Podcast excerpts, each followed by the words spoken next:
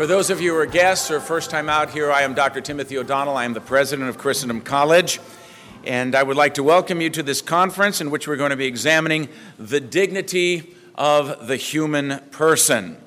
And we hope to touch on the life issues, starting, as you will see, there's a method to our madness with the beginning of life issues moving towards the end of life issues. We've gathered together today a group of wonderful speakers known for their insight and also for their fidelity to Catholic teaching.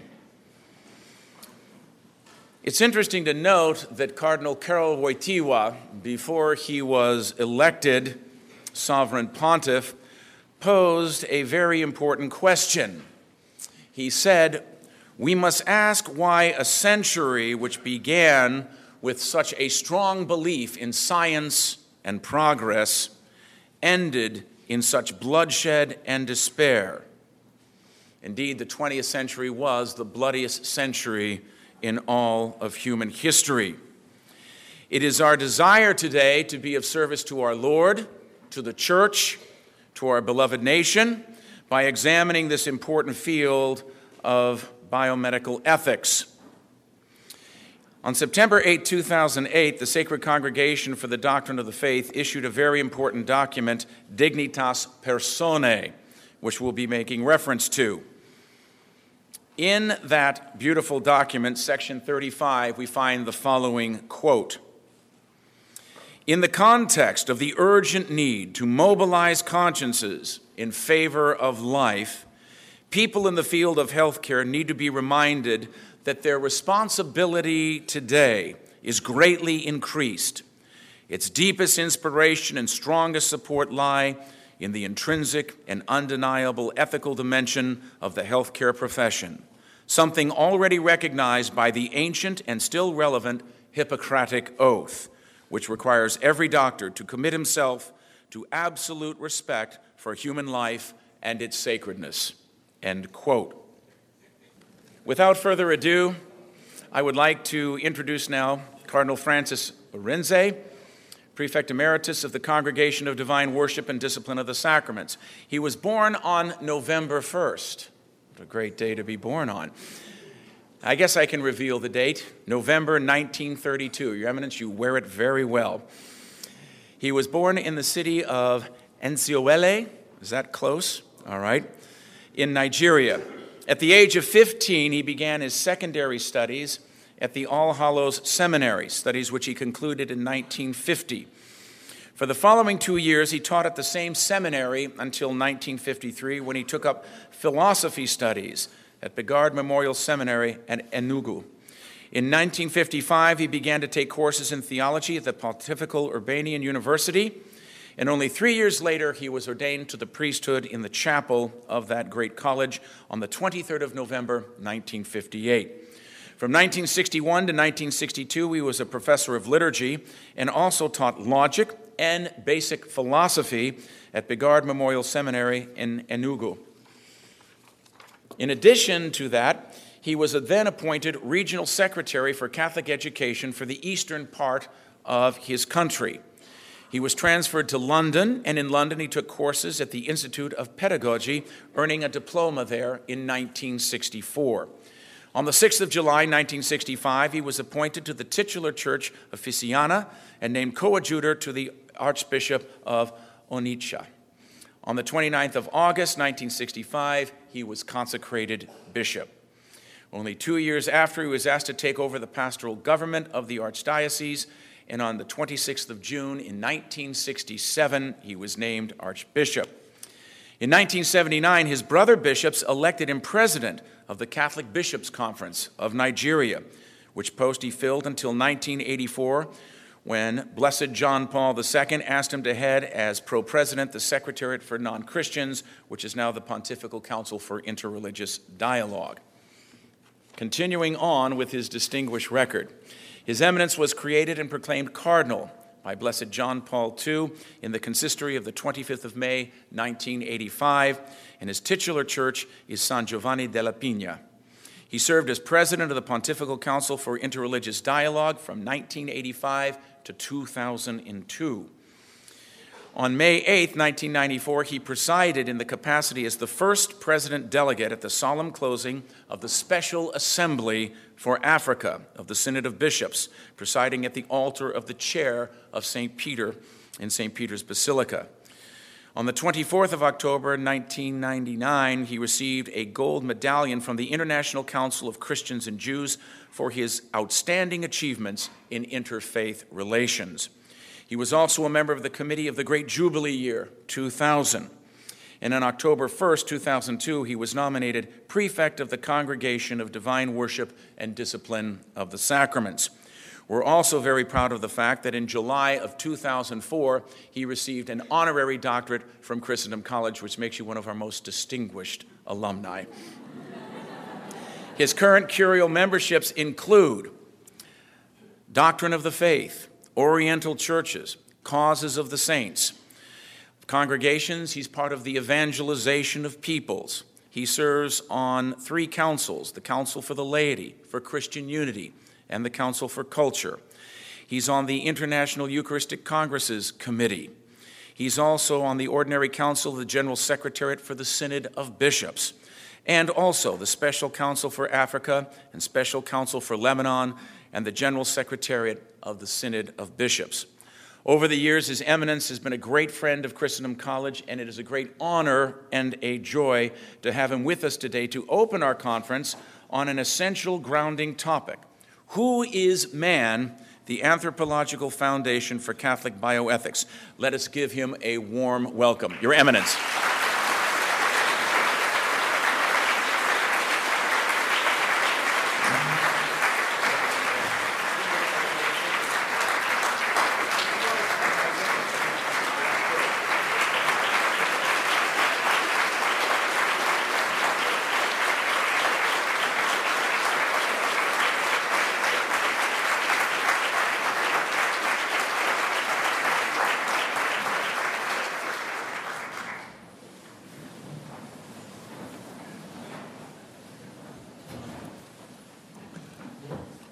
Your Excellency, my dear brothers in the priesthood, religious brothers and sisters, dear brothers and sisters in Christ, human life is precious, it is sacred.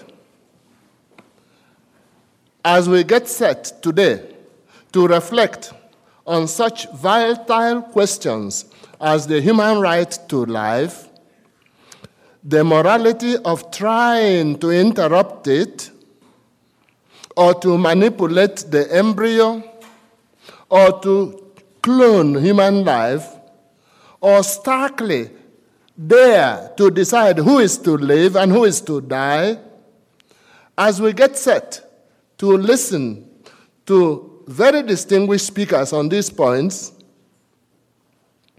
it is useful that we prefix our meditations by examining some of the anthropological foundations for the Catholic stand on bioethics. Who is man or woman, human being? What can be said about the dignity of the human person? Man is gifted with intellect, and whenever I say man, I mean the human being, man or woman. Man is gifted with intellect and freedom, but does not freedom have limits? The human being grows and matures by proper relationship with the Creator, with other human beings, and with creation. But the tragedy of sin is a fact that should not be left out of consideration natural law and the respect for it by right conscience become very important. And respect for fundamental human rights has to begin with respect for the right to life. Because if a person is killed, what's the point of talking of other rights? We shall close with a brief reflection on how important it is for the human being to be open to other human beings. So, to begin, man, image of God. Genesis, the first book of the Bible, begins with a description of creation. Man is the crown of all the visible things that God created. Genesis God created man in his own image. In the image of God, he created him. Male and female, he created them. God created man with intelligence and will and placed him at the center and summit of the created order. The psalmist sings the praises of God who created man. Psalm 139. For you formed my inward parts, you knitted me together in my mother's womb. I praise you, for I am wondrously made. Wonderful are your works. You know me right well. My frame was not hidden from you. When I was being made in secret, intricately wrought in the depths of the earth. So the psalmist. And Psalm 100 Know that the Lord is God. It is He who made us, and we are His. We are His people, and the sheep of His pasture.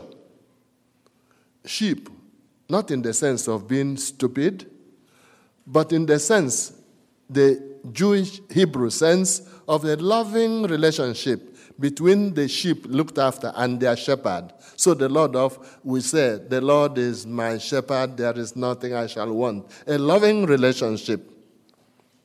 The human creature is a person, not just a thing. God gifted him with the capacity of self knowledge and self possession, and of freely giving himself and entering into communion with God and with fellow human beings. Moreover, man is, says Vatican, says the, the Catechism of the Catholic Church, man is called by grace to a covenant with his Creator, to offer him a response of faith and love that no other creature can give him in his stead. A horse can run faster than man. A lion has more physical strength. A camel can endure more desert conditions than man. Yes. An eagle can fly, not quite as a jumbo jet, but rather high. But man surpasses them all because man has God given intelligence and will. The human being exercises freedom he is a person. He has an immortal soul. None of that can be said about any of the beasts or birds just mentioned. So the human being has a dignity given by the Creator. The various elements regarding the whole truth about man should be kept integral and intact. No reductionist conceptions should be allowed regarding the dignity of the human person. Created by God in the unity of body and soul, man is at the same time spiritual and material, soul and body. As a material being, he is linked to this world by his body. As a spiritual being, he is open to transcendence. Because of his intellect and will, he is open to the infinite God and also to fellow human beings and to the angels. Unique and unrepeatable. He is a center of consciousness and freedom. He is capable of self understanding, self possession, and self determination. There is only one you, there is no other you. The psalmist sings the praises of God who has made man great. Psalm 8. You have made him little less than the angels, and you have crowned him with the glory and honor. You have given him dominion over the works of your hands. You have put all things under his feet. The human being is a person. He is not an object to be used. He is a subject that acts and that relates with others. The Second Vatican Council, I had the joy to take part in the last session in 1965 because I was made bishop just two weeks before the gates were closed. and I was signing documents on which I had not worked because most of them were prepared in the earlier sessions. This Second Vatican Council says in the famous document, The Church in the World of Today, Gaudium et Spes, that man, quote, is the only creature on earth which God willed for itself. The only creature on earth which God willed for itself. Society exists for man, not man for society. The transcendent dignity of the human person demands this. Hence, continues the same Vatican II, hence, the social order and its development must invariably work to the benefit of the human person, since the order of things is to be subordinate to the order of persons, and not the other way around. Communism does it the other way around, making the human person an object to be used. It follows that, says the compendium of the social doctrine of the church, that book next to the catechism, which you have, catechism has only 700 pages. But the compendium of the social doctrine of the church has just 525 pages. Uh-huh.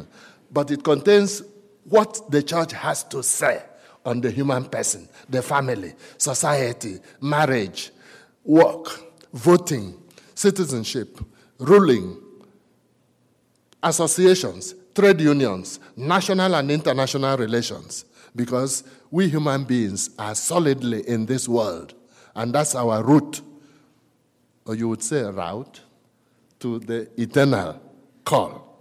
So, this compendium says every political, economic, social, scientific, and cultural program must be inspired by the awareness of the primacy of each human being over society. In no case, therefore, should the human person at any stage of his development be manipulated for ends that are foreign to its own, his own development. He should not be made a means for carrying out economic, social, scientific, or political projects. The inalienable dignity of the human person is not a favor conferred by society or governments, but an inbuilt greatness given by God the Creator. An extraordinary honor for the human nature is that the second person of the most blessed Trinity, for love of us and for our salvation, took on human nature. In the mystery of the incarnation of the Word of God, the dignity of man takes on special light. The Second Vatican Council teaches in the same Gaudium Spes. He who is the beginning of the invisible God, who, he who is the image of the invisible God is himself the perfect man, that is Christ.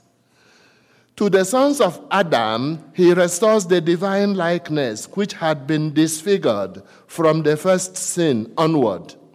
Since human nature, as he assumed it, was not annulled, by the very fact it has been raised up to a divine dignity in our respect, too.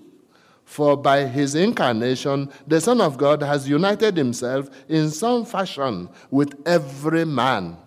He has truly become one of us, like us in all things, except sin.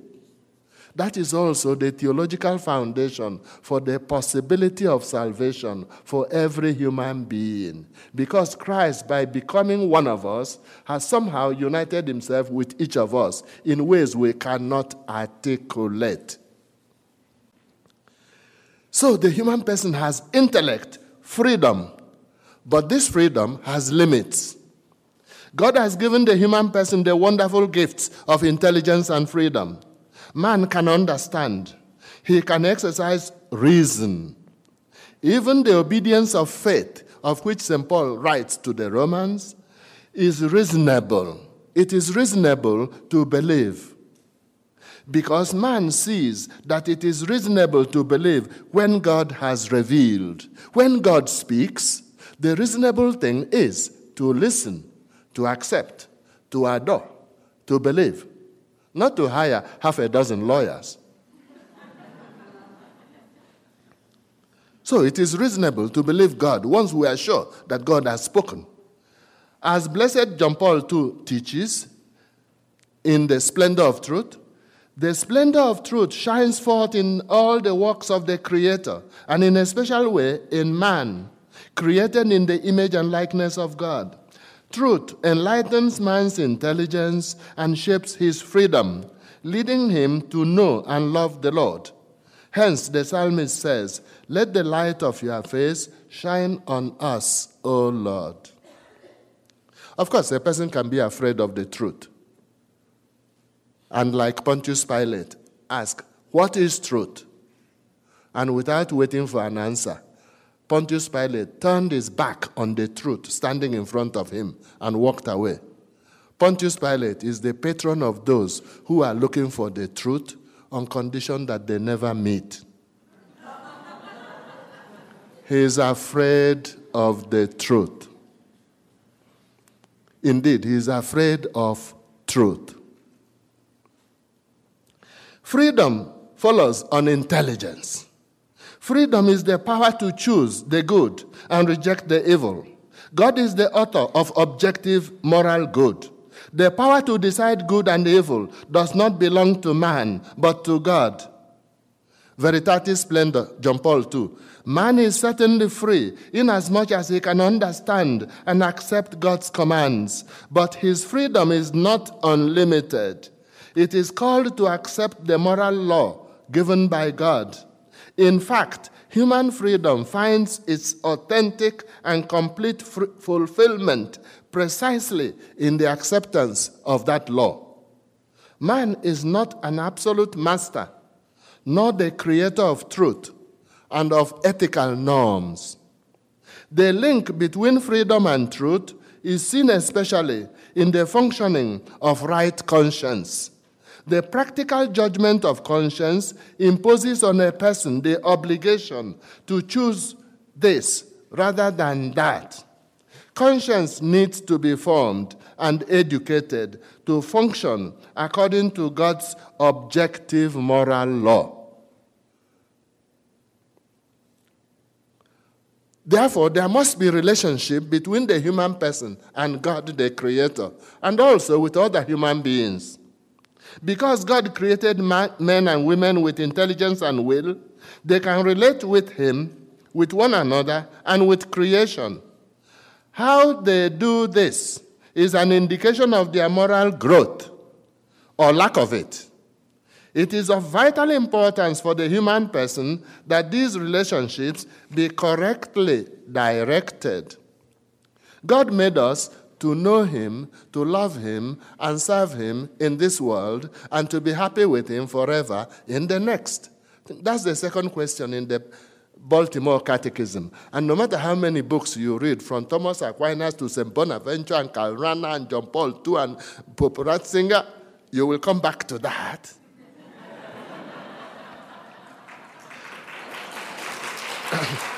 so, that is why God made us to know Him, to love Him, and serve Him in this world, and to be happy with Him forever in the next. Nothing less than God can give the human being permanent and lasting happiness. It can give momentary sweetness like sugar. God has made us for Himself, and our hearts are never at rest until they rest in Him. As St. Augustine found out after making many mistakes in his youth. Human beings reflect God, especially by their faculties of intelligence and will. Of course, the saints reflect God better than the sinners. God has given human beings a social nature so that they can relate with one another. Human beings need other human beings so they can reach the height of their potential. You cannot become all you can become without your father and your mother and your brother and your sister and your colleagues and all the other people with whom you relate in life. That is how we grow. The constitutive social nature of human beings has its prototype in the marital relationship between Adam and Eve. This companionship, says Gaudium et Spes, produces the primary form of interpersonal communion, marriage, and the family. It helps people, especially married couples, to accept and to live their complementarity and reciprocity in their relationships if they will do it and not when they have a little problem. The wife hires half a dozen lawyers, and the man hires one full dozen, and they go to the court and tell lies from 8 o'clock till midday, and then tear it up as if you could solve a difficult algebra homework by burning the algebra book. The meaning of human activity in the world is linked to the discovery and respect of the laws of nature that God has inscribed in, created, in the created universe so that men and women may live in it and care for it according to God's will. God has created the good things of this world for the use of man and for the enjoyment of man. But this dominion is a stewardship. It requires the exercise of responsibility. It does not give freedom to arbitrary and selfish exploitation. We are not the last generation on earth. Other people will come after us. So, ecological considerations do also assume religious dimensions. If we want to, be, to live beautifully and smoothly according to God's plan, then men and women have to pay good attention to these three directions of relationship with God, with our neighbor, and with creation. The Second Vatican Council concludes its reflection on responsibility and participation by saying significantly, we can justly consider that the future of humanity lies in the hands of those who are strong enough to provide coming generations with reasons for living and hoping. There are some people, not in Front Royal, when you look at their lives, it doesn't seem that they have reasons for living and hoping. There is the tragedy of sin. The above exposed marvelous vision of man as created by God with intelligence and will is inseparable from the tragic appearance of sin, original sin, then also of our personal sins. Sin came into this world through one man, and death through sin, writes St. Paul to the Romans. And the Catechism of the Catholic Church, by yielding to the tempter, Adam and Eve committed a personal sin. But this sin affected the human nature that they would then transmit in a fallen state. Original sin and personal sins are at the root of personal and social divisions, which in different degrees the, offend the value and dignity of the human person. Sin is a wound present in man's inmost self. Sin, whether original or personal, is an abuse of freedom and has very negative consequences, no matter how secret that sin may be. Because of sin, says the Second Vatican Council, man is split within himself. As a result, all of human life, whether individual or collective, shows itself to be a dramatic struggle between good and evil, between light and darkness. Indeed, man finds that by himself he is incapable of battling the results of evil successfully so that everyone feels as though he is bound by chains. So, Vatican II. The answer to this, to sin, is salvation in Jesus Christ, who restores divine grace to fallen man and enables man to put his freedom unreservedly at the doing of God's will. Human freedom is redeemed by Christ from its disordered love of self. Saints are free. They have been liberated by the saving grace of Christ. Sinners are prisoners. They are prisoners of their undomesticated instincts and their uncontrolled desires. A sinner is like a person who constructed a prison, put himself inside, installed a strong iron gate with a tough key, got inside, locked it, put the key into the pocket, and then turned around and said, They have put me in prison. Who put you in prison? Who is the architect? You. Who is the builder? You. Who installed the key? You. Where is the key? In your pocket. You will come out of prison when, with God's grace initiating, you accept to walk with God's grace and come out of that prison and be liberated by the grace of Christ. Freedom does not mean I do what I like. You drive a car, say, I like to drive at the right sometimes and also at the left. And I, I, also do zigzag and also in the middle because this is my car, you know, and I am free. Nobody's going to tell me what to do. And you tell me you are free, and I tell you you are not. so we talk of natural law and conscience. The exercise of freedom implies a reference to the natural law of a universal character that precedes and unites all rights and duties. The natural law is nothing other than St. Thomas Aquinas, the natural law is nothing other than the light of intellect infused within us by God.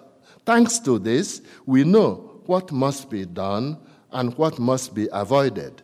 This light, or this law, has been given by God in creation. So, St. Thomas.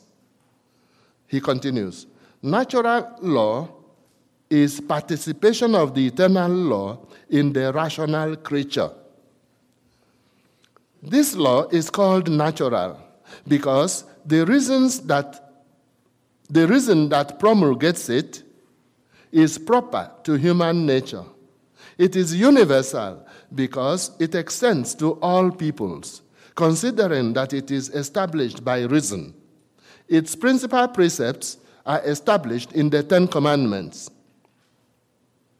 The natural law, being the Creator's work and order, extends to all peoples without exception.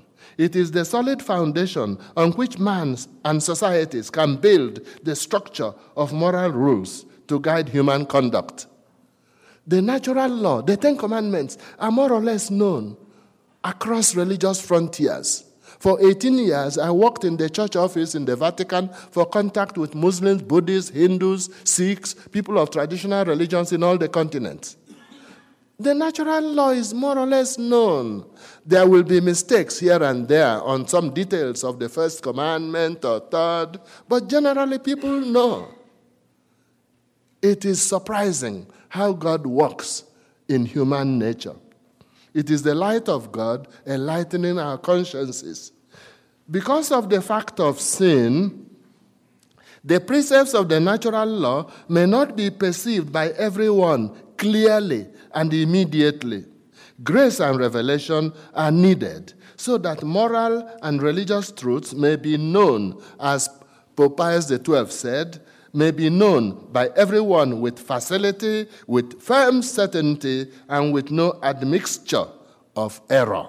So we need the gospel to give us the truth with certainty, with clarity, and without any danger of mixing a bit of error with it. Conscience, therefore, needs to be educated and formed. Gaudium et Spes.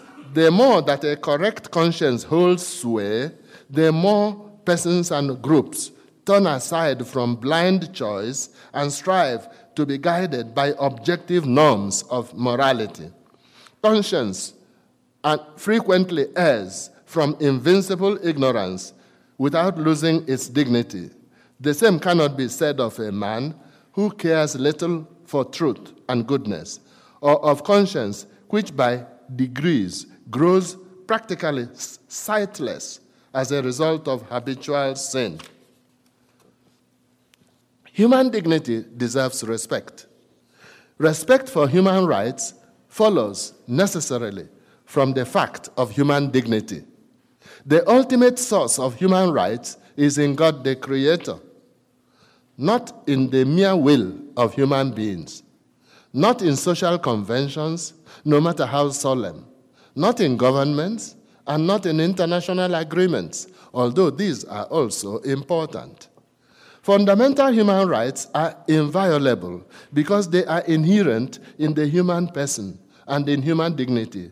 To try to deprive people of such fundamental rights would be to try to do violence to their nature. Blessed John Paul II enumerates some of these rights.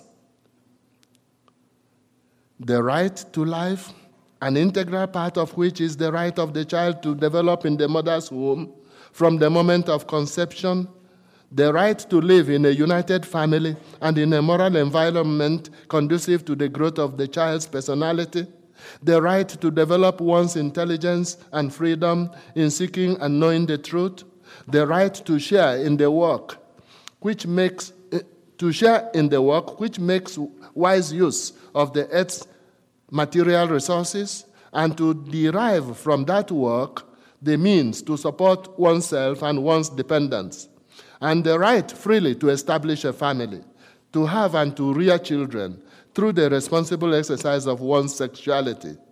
In a certain sense, the source and synthesis of these rights is religious freedom, understood as the right to live in the truth of one's faith and in conformity with one's transcendent dignity as a person.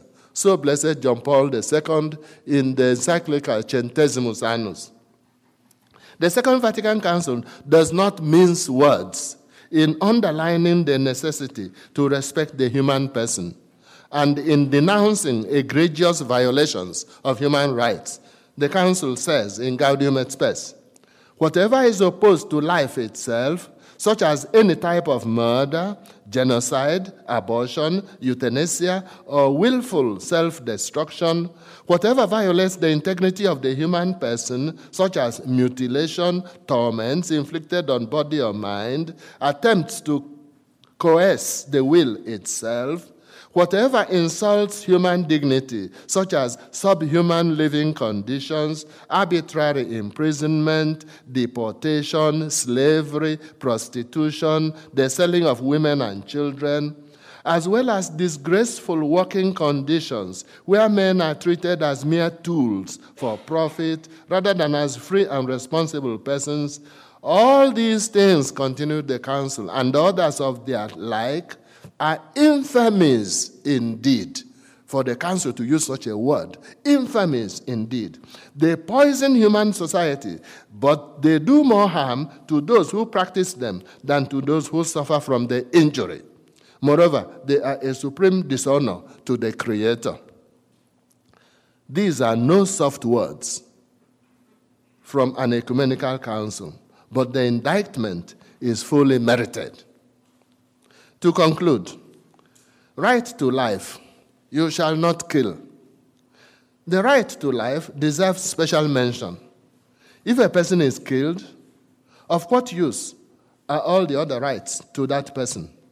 God expects Cain to be the brother's, his brother's keeper, brother Abel. Men and women are in relationship with others, above all, as those to whom the lives of others have been entrusted from your childhood. I will surely require a reckoning. Uh, for your lifeblood, I will surely require a reckoning. Of every man's brother, I will require the life of man. God says in Genesis, after Cain had killed his brother. you shall not kill, is valid because God alone is the Lord of life and death. The fathers of the Second Vatican Council therefore declare that, quote, abortion and infanticide are unspeakable crimes. No one can, under any circumstances, claim for himself the right directly to destroy another, an innocent human being, says the Congregation for Doctrine of the Faith. Is it not highly illogical for some people to talk of some whales and chimpanzees and trees as endangered species which must be preserved. And if you touch a dog in some countries, you'll be brought to court for your cruelty to animals. While the killing of unborn babies is labeled pro choice, instead of being called what it is murder. Call a spade a spade and not a well known instrument of husbandry. Call a kitchen a kitchen and not the culinary department. if some people say, ah, I, uh, you see, the population of the world is too much, so abortion is a means of birth control. Why don't you offer yourself to be shot in order to reduce reduce the population of the world, and when nobody else, then when when when when nobody else says then the population is too much, those who remain will do agriculture. And modern science has the means to cultivate even the Sahara Desert if it, there is the political will. Some others say I am personally not in favor of abortion, but I will not impose my views on others. It is like saying, I am personally not in favor of killing you unborn children in your millions every year. But since some people want to shoot all of you in the Senate and in the House of Representatives, it is, I won't impose my views on them, it's pro choice. It is pro choice for them. You are not serious. This is divine law. It's not a tennis club uh, regulation. The climax of the injunction to respect human life is in the positive commandment you shall love your neighbor as yourself. I thank you for opening out to others. We are going to listen to internationally famed speakers very soon. This is only aperitif. I thanked them before. I also, well, many of you have come from many parts, and some from near, like members of the Institute of Catholic Culture, but there are others who have come at great sacrifice. God bless you all. To conclude these reflections on who is man, on the anthropological foundation for Catholic bioethics, it is necessary to say that when this foundation is respected, the human being is in the position to open out. Open out to God and open out to neighbor.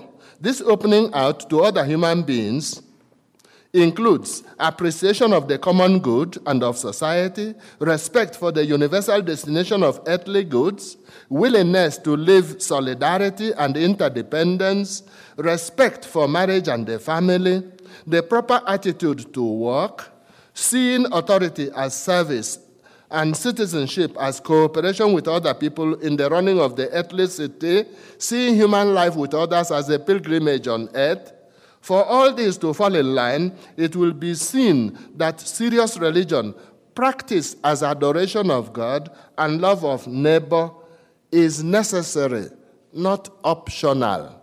The person who has no serious religion is not normal. And if the person doesn't know it, some friend should go quietly and respectfully and inform that person, you are not normal. Let none of us refuse the call to greatness, which is inbuilt in human nature. This involves sacrifice, it ennobles.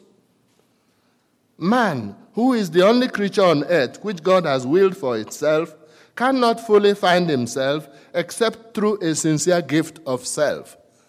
I repeat Vatican II. Through his dealings with others, through reciprocal duties, and through fraternal dialogue, the human person develops his gifts and is able to rise to his dignity. To God who gave that dignity be honor and glory forever and ever. Thank you.